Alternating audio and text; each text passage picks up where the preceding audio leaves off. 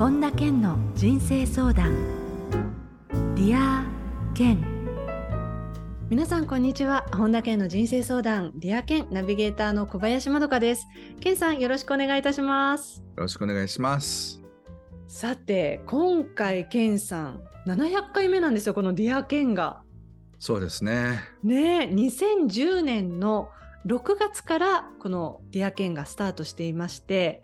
で今回ちょうど700回目の配信ということでいやもうここまで13年半ですよねケンさん続けてこられてる。そうですね。言ったら。いやもうケンさんもいろんな方のその質問にも答えてどんな角度からもこの単調じゃなく答えられてっていうのが私は一番間近で見てきてすごいなって思うんですけれどもえー、ここでですねこのリスナーの皆さんに今回一つお知らせがあるんですよねケンさん。はい、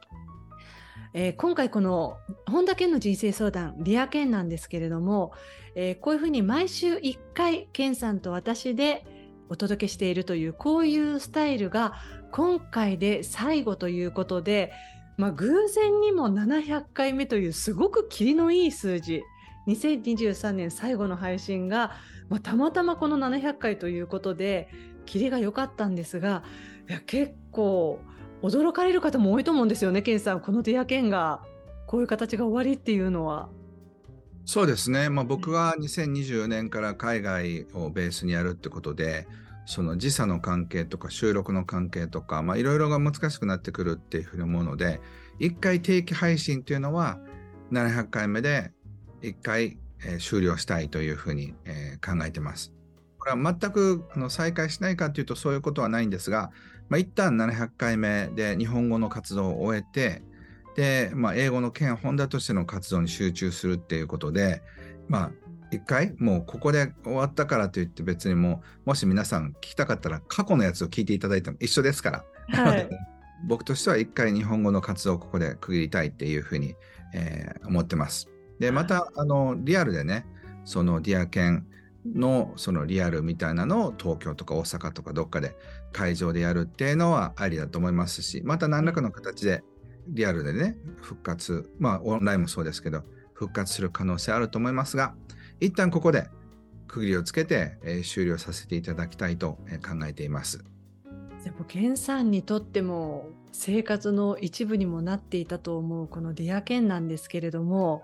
ここで一旦区切ろうっていう決断としてもかなりこうね今まで13年されてきてるのでまたちょっと違う感じになるんじゃないですか？気持ちとしても。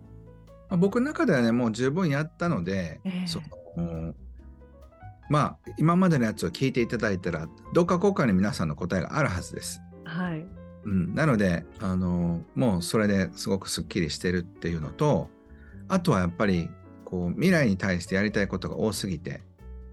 でその新しい英語での活動新しいプログラム映画そしてネットフリックスのショーとか、まあ、そういうのにフォーカスしたいっていうそういう気持ちがあるんですよね。なのでまたあの英語版を始めるときに、ま、字幕をつけたりとかもしますし日本語の方も YouTube はまだ続けますしオンラインサロンは続けますからまあ、そういう意味で全ての活動を停止しようというふうに思ってないんですけど、まあ、4年後の完全引退に向けて何を終わらせて何をスタートさせてっていうふうなことを今僕の時間の使い方に関してすごく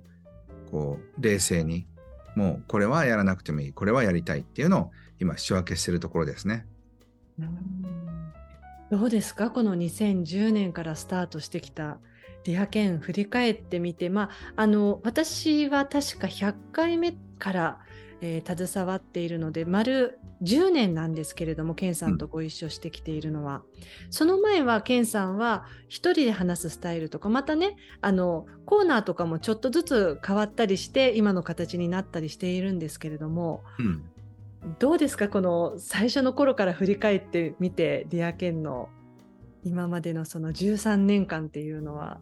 そうですね。まあ、あの、作家として同じような質問を同じような角度で返さないっていう練習にもすごくなりましたし、もうね、十何年間で Dear Ken 聞いてすごく人生が変わって、今すごく幸せで、子供が2人になりましたとかね、独身でどうしていいかわからない状態からすごく幸せですっていうような人たちの話を聞くにつれ、一緒にやっぱり成長していったなっていう感じはありますよね。えだからまあそういうふうなそのつながりっていうのはなくなるわけじゃありませんし、ーまた新しい形でいろんなことやろうと思ってますので、あのそういうところでね、あのつながれたらなっていうふうに思っているところです。はい、ちなみにこのポッドキャストだけで言うと2023年の11月時点でこの「ディアケンは5130万ダウンロードなんですって、累計、うん。それもすごい数ですよね。そうですね。まあ、それだけね。たくさんの方に聞いていただいたっていうのも嬉しいですし、まあ、ここからね、また新しいスタートっていうことで、まあ、英語の版でもね、ポッドキャスト始めようと思ってるんですけど、ええ。そういう意味ではまたあの新しい県、ホンダ、そしてホンダ県も両方とも応援していただけたらと思います。そしてね、はいまどかさんには本当にお世話になりましたし、まあ、これ別にあの縁が切れると思ってないので、またね、新しい企画を考えますので、その時はよろしくお願いします。でも一旦これで終わりたいと思うので、本当に心から、えー感謝です。ありがとうございましたあ。りがとうございます。あの有料版のこのディアケンというのはポッドキャストの方でもね引き続きあの継続していきますので。あの改めて本当に先ほど健さんおっしゃったようにちょっと過去のも聞きたいなっていう方は、えーそちらをぜひチェックしていただければと思います。ですね。今、はい。月100円で今までの700回が全部聞けるっていうのもね700、回がそうですよね。めちゃくちゃお得だと思うんですけど、はいなのでね、あのそういう意味ではもうたくさんお答えしたので、どっかにね、皆さんのヒントはあると思います。はい。えーということで、最後の配信になります。本田健の人生相談、 Dear Ken。今日も最後までお楽しみください。健さんよろしくお願いします。はい。よろしくお願いします。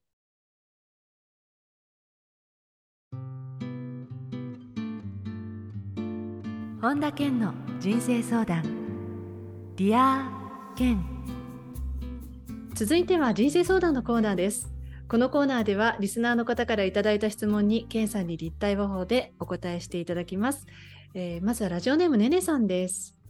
え以前健さんが Dear Ken で話した人生を信頼することが大事という言葉がとても心に響きました。私は将来に対して不安がいっぱいで自分の人生をもっと信頼できたらもっと毎日を楽しく生きられるんじゃないかと思います。きっと私のように人生を信頼したいけれど信頼できない人も多いんじゃないかと思うので、えー信頼できるようになる秘訣があれば教えていただきたいです。まあね、信頼できる秘訣ってないんですよね。うんっていうのは信頼するかしないかだから、だから信頼するコツを教えてくださいっていうのが一番難しい質問なんですよね。ええええいや信頼ってすごく難しいコンセプトで、はい。90%信頼してるっていうのはゼロなんですよ。ゼロになるんですね。99%信頼してるっていうのもゼロなんですよね。あ信頼っていうのはするかしないかなんですよ。ーはい。そういった意味では妊娠と似てるんですよね。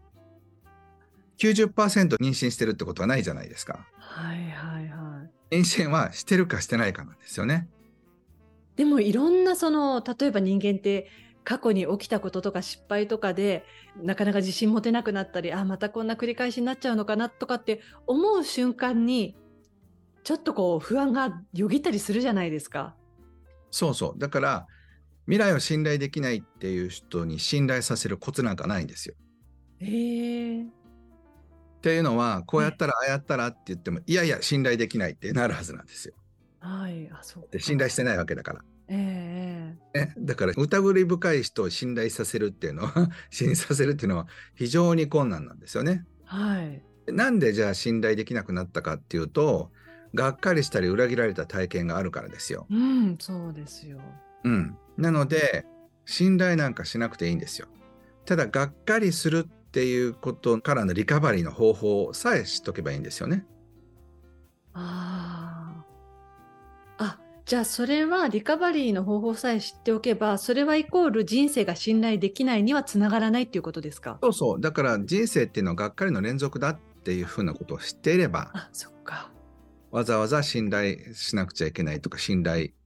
ってことを考えなくてもいいわけですよね。ええええそうだから信頼するコツを教えてくださいっていうふうに言う質問自体が自分自身を罠にかけてるのと一緒なんですよ。そっかそっかそっか、そういうことですね。うん、あーだから信頼なんかしなくてもいいしええがっかりはするんですよ。はい。誰でもがっかりしますよね、ケンさん。そうそう。だから、あの、ち人生を信頼しようと思った瞬間に、もう絶対裏切られるっていう風な答えが出てくるんですよね。そうか。うん。あ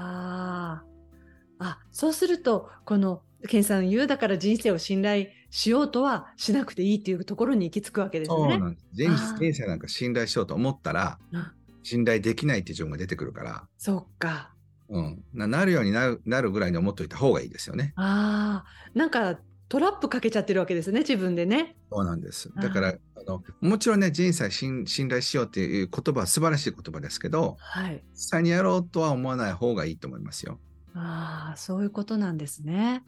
っていうのは、いいことを期待しようっていうのとちょっと似てんですよね。はい。うまくいくっていうふうに信頼してたのにダメだったっていうふうにすると、信頼が裏切られたからもう二度と信じられないっていうのと一緒でしょ？なります。そうなんですよ。だかうんらあんまり多くを期待すると裏切られるってことですよね。ああ、そう。だからもっとはっきり言うと人生を信頼しないって決めたらめっちゃ楽になりますよ。本当ですね。いや、これはもうすぐにでもねねさんに聞いていただきたいですね。そうですねかってはい思いますもん。はい、ということでねねさんからの質問でした。ありがとうございます。はい。えー続いてラジオネームマリコさんです、えー37歳独身の会社員です。周りの友達は結婚し子供ができて楽しそうな話を聞くと私の人生はどうなるんだろうと不安になることがあります。結婚して子供も欲しいと考えていますが仕事の責任が増え仕事と家の往復で出会いが全くありません。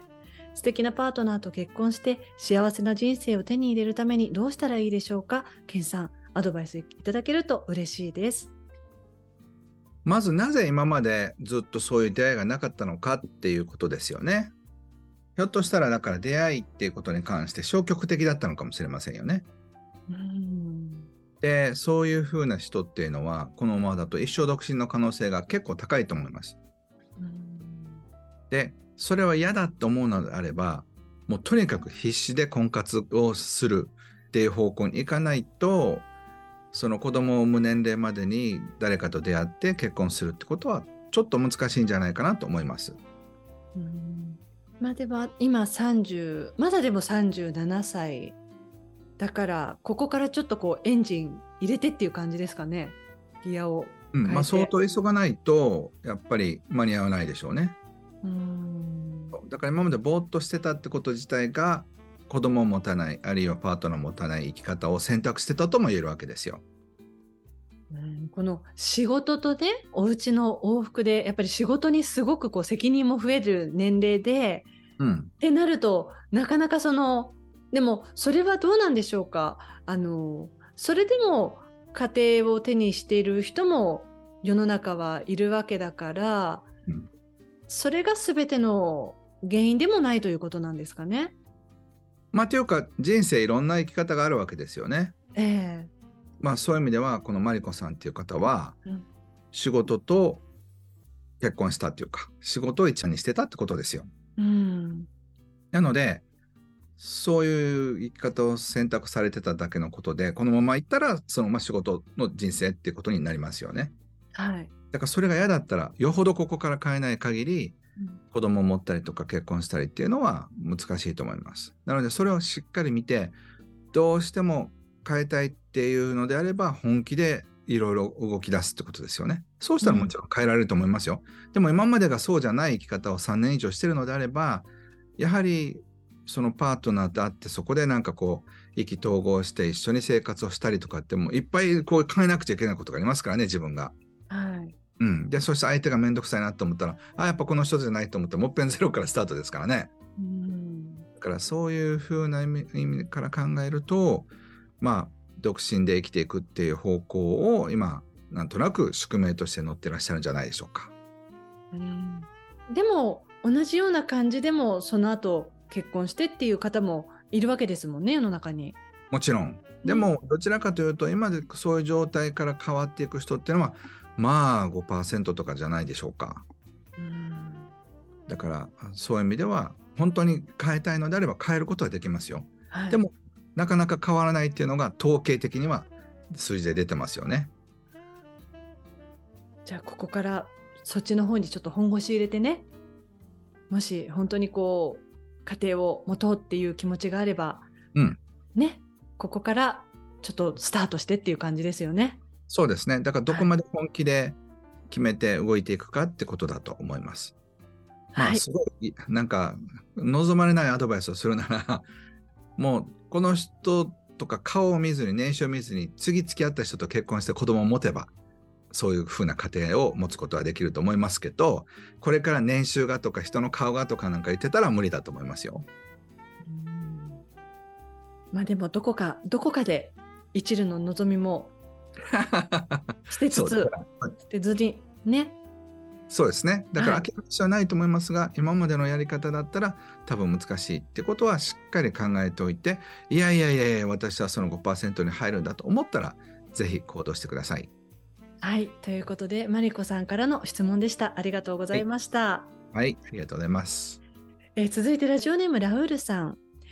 えー、私は今34歳の会社員です。幼い頃からお金で苦労している親を見ていた影響か生活できるぐらいの収入はあっても毎月のクレジットカードの支払いができるかなどいつもお金が足りないと感じています。なるべく無駄遣いをしないようにしているのですがお金が足りないという感情に追われている性格を変えたいです。どうしたらこの性格変えられるのでしょうか？ということなんですよね。はいこれは性格じゃなくて事実なんですよ、はい、事実そう。だからお金に追われてるから、その性格とは関係ありませんよね。あそうすると、その、もっとそれが豊かになれば、親御さんがそういう生活をしていたからといって自分も同じようにこう切羽詰まったような感じにはならないということですか？そうそうだってたくさん収入があって、ええ、そのいつも毎月お金が残ってねあまた今月もこんだけのお金が残っちゃったみたいな生活をしてたらそんなこと感じる必要ありませんよね。うんだから性格じゃなくて単なる数字なんですよ。そうかそうでもっとお金のあの収入が多くなってあと例えば月30万収入が多くなって、はい、で経費が一緒だったら30万ずつ残るってことですもんね。はい、だから今の収入を3万とか5万とか10万とか多くするかあるいは支出を少なくするだけでいつも追われてるようにはならないはずですよ。うんそうすると小さい時からお金で苦労してる親御さんそこはもう関係なくなるっていうことですね。そうそうそうでそれで、ま、毎月足りない感じがしてるっていうのはああれも欲しいこれも欲しいと思うから足りない感じがするだけで、ね、今は必要ないこれも今は必要ないっていうふうに思えば別に足りないってことはないですよね。うんだから僕はお金がない時はその今はこれは自分には合わないっていうふうに言ってました。へうん、まだ合わないまだ自分と出会う運命じゃないみたいな感じのことを思ってましたね。へそうそう思うと別に足りないってことはないでしょ？そうですね今じゃないっていうことなわけですもんね。そうそうなんです、いずれと思ってたからね。はいはい、そういうふうに思っていくと別に正確じゃないってことがわかると思います。なのでもっと、ね、IQ 的に考えてみてください。さあ、どうやってお金を増やして、そして、えー、収入を減らせばいいのか。そうすると、全然毎月余裕で払えるようになるし、お金が足りないとは感じないと思います。うんはい、えー、ラウールさんからの質問でした。ありがとうございました。続いて、ラジオネーム、みーさんです。最後のね、質問ですよ、ケンさん、これが。はい。はい、えー、ケンさん、こんにちは。こんにちは。私はケンさんのように誰かに与える生き方をしたいと思いつつ相手が自分の思っていた反応と違ったりするとイラッとしたりこんな人には与えたくないなと思ってしまう自分がいます。どうしたらケンさんのように与えられる人生を生きられるようになりますか？はい本当素晴らしい質問で僕の人生の根幹に関わるような、えー、質問を最後にしてくださってありがとうございます。まあ、僕はずっと意識しているのは自分がどう与えたかっていうことだけで相手がどう受け取るのかってことは判断しないようにしてます。うん、っていうのは例えば講演会でもねめちゃくちゃ一生懸命メモ取ってくれる人もいるし寝てる人もいるしなんか聞いててもちゃんと聞いてないような人もいますよね。うん、でも僕にしてみればそれをやり続ける、まあ、ディアケンもそうでしたけどもそのこれを何人の人が聞いているかっていうので例えば毎月僕数字見てたわけじゃありませんが5万人の人が見てくれてるこれが3万人減ったからって言って僕の価値は全く変わらないわけですよね。だから僕はいかに出したかどう与えたかっていうことが僕にとっては全てでそれをどう捉えるのかっていうのは僕はコントロールできませんよね。そうですね。うん。だから僕はどれだけベストを尽くしたかだけ見てれば、それをどう受け取るのかは、まあ僕とは直接関係がない領域ですよね。で、そしてそれをね、このタイミングで受け取ってくださる方もいるし、このアーカイブっていうのは月100円で残せるようにしてあるので、そのそういったことを勉強したいとか見たいとかっていう方にとってはこれは僕これを収録してる時点から10年後に出会っていただく方もいると思うんですよ。そうですね、うん、ひょっとしたら僕はこの地球にはいなくなって死んだ後にこれをご覧になってる人も多分いると思うんですよねひょっとしたら10年後とか。でそういう時に20年後とかねでそういう時にその僕はいかに与えたかっていうのはその時受け取ってないだけで誰かがね20年後に受け取ってくれる人もいるわけじゃないですか。はい、そうやって考えたら今誰かが受け取ってくれてるか受け取ってくれないかなんてある意味僕が判断することではない。うん、逆に僕が今集中して与えることだけやってれば受け取る人は一定数増えていくんじゃないかと思うんです。うん、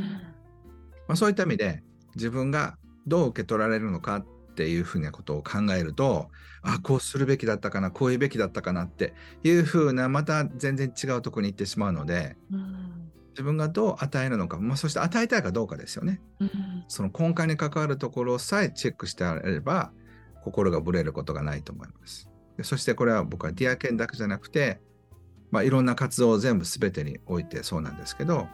僕は心から与えるってことだけ今、えー、集中してます。でそしてそれができたら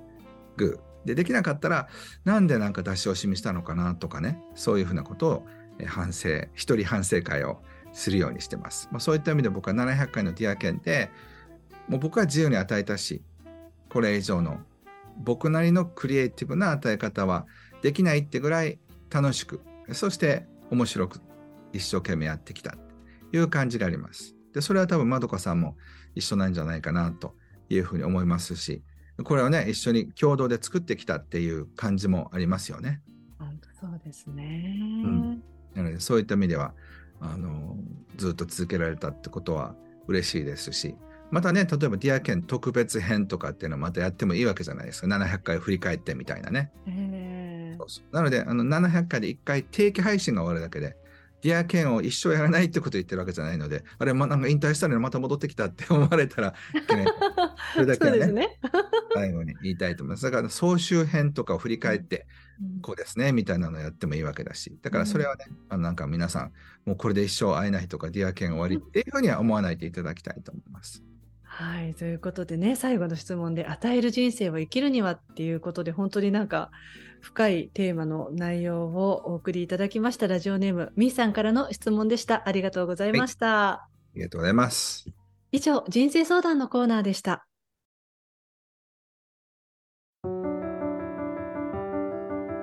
本田健の人生相談。 Dear Ken。続いてはハッピーライブラリーです皆さんが人生を幸せにより豊かに過ごせるための特別な一冊をご紹介しています。それでは最初の一冊目ご紹介ください。はい。うまく言葉にできないがなくなる言語化大全山口拓郎さんという方が書かれた本です。はい、えー、ケンさん今回この本を選ばれたのは何かきっかけあったんですか？はい。あの山口拓郎さんの本は僕全部読んでるんですけど文章術とか、まあ、発信とか、まあ、そういったことのですね知恵がもう溢れるように出る方なんですよね。えー、でそのあこれなんて言ったらいいのかなみたいなうまく言葉にできないってよくあるじゃないですか。はい、それをねすっごく分かりやすくまとめてくださってるので文章を書くことに興味がある人とかはもうこれすごいですよ76のパターンがあるんですけどこれね本当に読んでもらいたい本ですね。えーはい、ということでうまく言葉にできないがなくなる言語化大全ということでこちらの一冊を皆さんぜひチェックしてみてください。続いての一冊を教えてください。はい。え道を開く松下幸之助さんという方が書かれた本です。はい、えー、どうして今改めてこの本を検査選ばれたんですか？まあ、最後にねあのどういう本を選ぶのかっていうことで、まあ、道を開くって自分の道を生きるってことですよね。はい、英語で The Path って書いてますけどこの道っていう意味っていうのは、まあ、皆さんの道を開くっていうことだと思うんですけど、まあ、僕も新しい道を開こうと思ってますし皆さんもどういう道を開くのかっていうことを考えるのにこの本はね本当にもうだいぶ前に書かれた本ですけど530万部売れてるっていうことで、えー、名著だと思います。そういう意味でぜひ皆さんの道を開いていただきたいなと思います。はい、ケンさんありがとうございます。はい。以上、ハッピーライブラリーのコーナーでした。それでは、ケンさん、今日の名言をお願いします。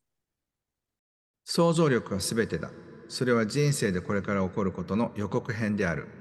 アルベルト・アインシュタイン。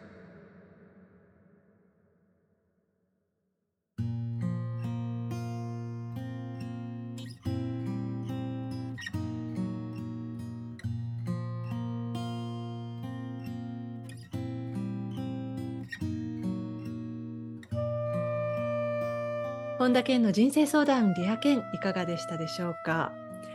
えー、今週のねオープニングでもお伝えしたんですけれども今回が2023年最後の配信ということでまた健さんと私で毎週お届けしているこのスタイルでの Dear Ken は今回のこの配信をもってラストということでいや健さん改めて振り返ってみていかがですか？そうですね、まあ、自分の中ではこのずっと13年やってきて、まあ、これをねずっと続けられたっていうことを非常に嬉しく思いますしそのこういうご縁でね皆さんと新しくつながった、ご縁もこの Dear Ken からスタートしてる人って結構多いと思います。でそのこれからね日本語じゃなくて英語で県本田としての活動を本格的に始めるにあたって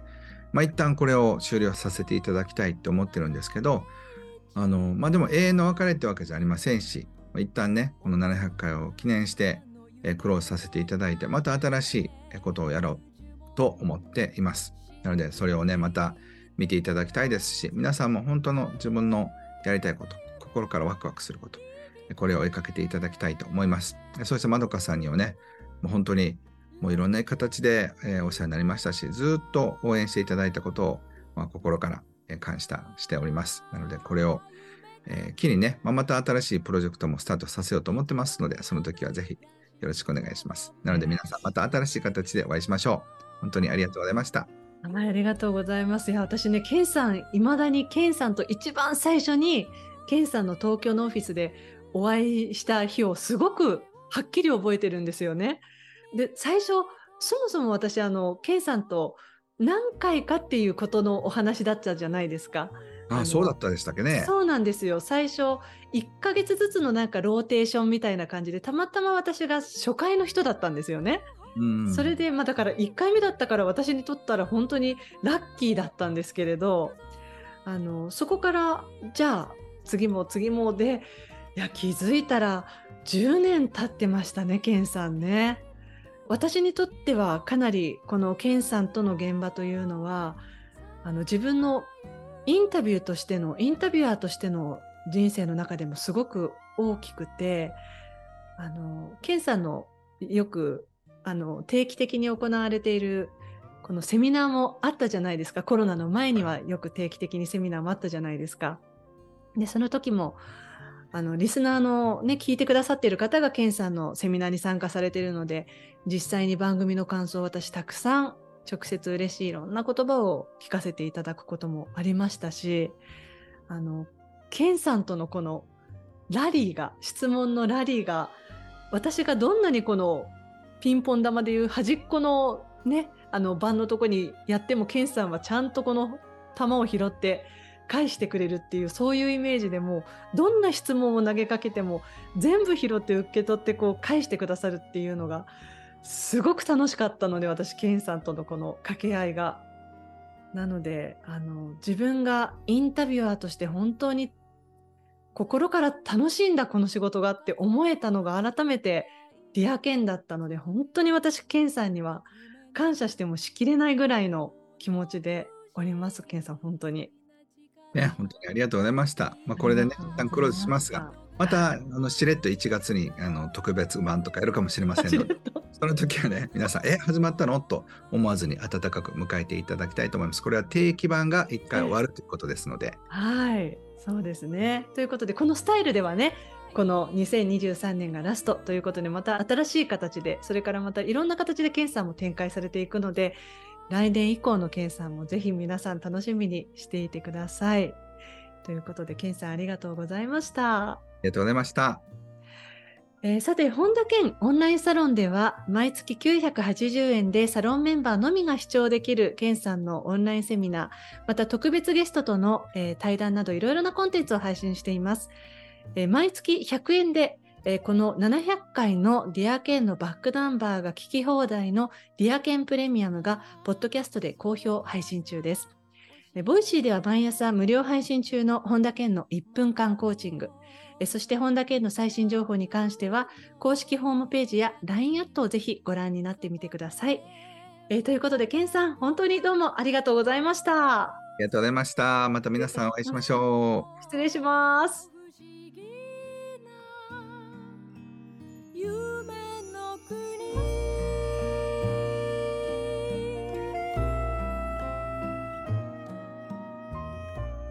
本田健の人生相談 Dear Ken この番組は提供アイウェイオフィス。プロデュースキクタス早川洋平。制作ワルツ高知博桐原哲人。ナビゲーター小林まどかでお送りしました。